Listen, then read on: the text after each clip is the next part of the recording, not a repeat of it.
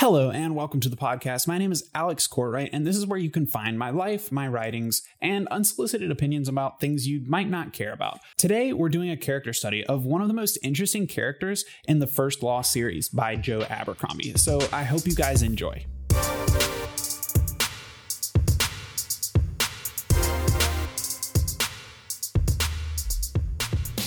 Jezal Dan Luthar, one of the many protagonists of the First Law series. I honestly couldn't find a pronunciation for that name on Google, so I'm just gonna wing it. One we didn't always love, and a sort of underexplored character. So let's talk about what makes him tick. Welcome, and I hope you guys enjoy this character study.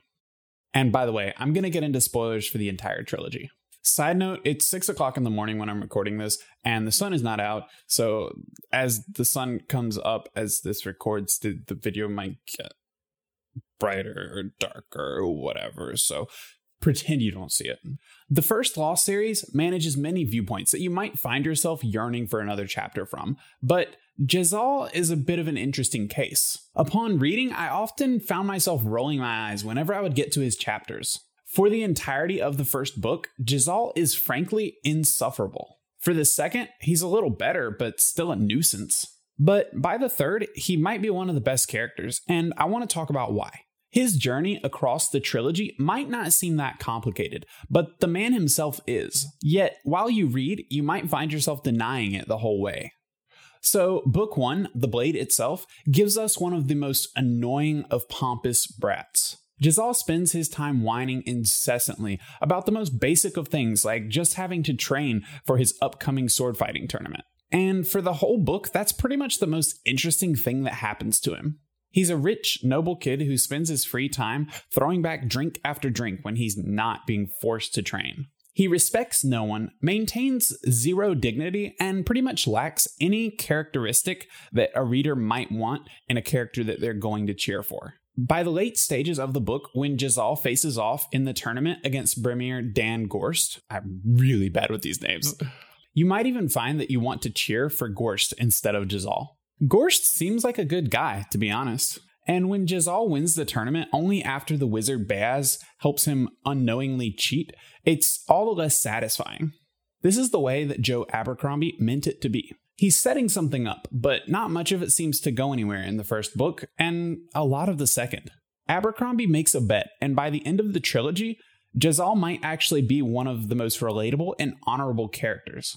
For the first book, Jezal is just a viewpoint that you have to slog through, seemingly less important than the rest. But when book two, Before They Are Hanged, begins, he takes up a more interesting role, with a much more satisfying arc. He begins by being forced to join the wizard Bayaz and his merry band on their trek across the world, and Jezal grumbles pretty much the entire way.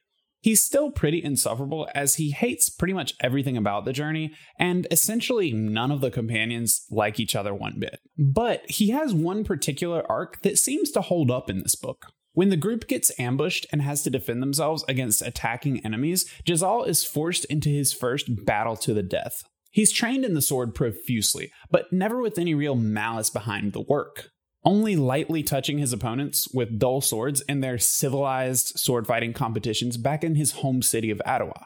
This is Jezal's moment, the point at which he can prove himself brave and capable. As readers, we desperately want to see him step up to the plate and deliver for his team, and he seems to do just that. He expertly defeats two oncoming attackers and celebrates in his victory. But before we can revel in it, we're served that grim, dark slice of reality that Joe Abercrombie is so known for when Jezal is caught unaware by a third unseen attacker. He's smashed in the face with a hammer and beaten within an inch of his life. Jezal receives injuries that will put him on a stretcher for the better part of their journey and scar his smooth little baby face for the rest of his life. In the first law's world, there's no glory in fighting, not when you're the one doing it.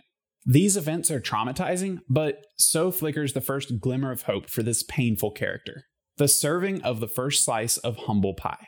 On this journey to the edge of the world, Jezal is humbled. He slowly, reluctantly comes to respect some of his companions, especially Logen Ninefingers. And he even seems to grow just a bit wiser, more mature. Their escapade changes him. In Book 3, The Last Argument of Kings, Jezal returns home to the Agriont a changed man. And it feels good for a moment, but this series is not in the habit of making you feel good about its characters. Sure, when circumstances gave him no other choice, Jezal became something of a man of the wild. He was rugged, he'd seen things. But once he's back home behind the walls of comfort, that man slips away. Not completely, but he does fade into the background. I think this is important because it really speaks to our human nature. Jezal's story isn't one of becoming the man that we all wish that we too could be. Jezal's story shows what it might actually be like to walk in his shoes. We're taken inside the head of a deeply flawed man. Back home, Jezal quickly forgets the troubles of the wild and slips back into the vanity and comfort of life at home, wanting nothing more than to rid himself of the heroism and danger, opting for a simple life, pining to marry the woman that he's fallen in love with. This is all too true for many of us as well.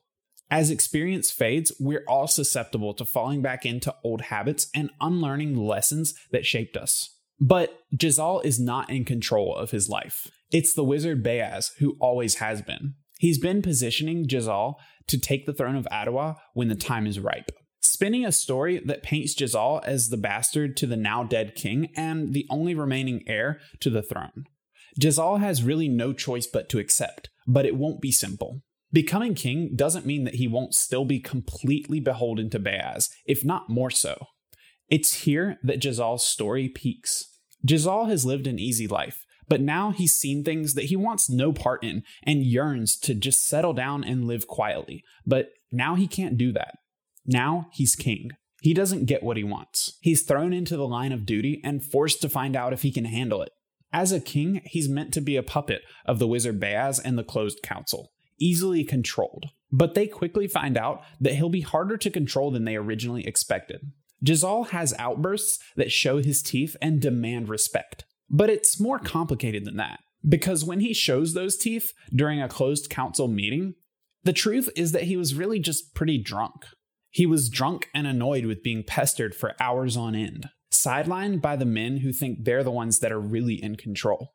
But his lashing out somehow paints him as a ruler with a temper that you would not cross. But we as readers get to see inside the mind of Jezal as a petulant child who really has no idea what he's doing. Instances like that one continue as the third book progresses. Jezal finds himself speaking out, sympathizing with lower classes than he's supposed to, and contradicting the closed council as well as his puppeteer, Bayaz, at every turn. This is the point at which Jezal begins to feel rewarding, because we as readers have waded through so much of his miserable whining that to see his slow turn into something sort of respectable is quite rewarding.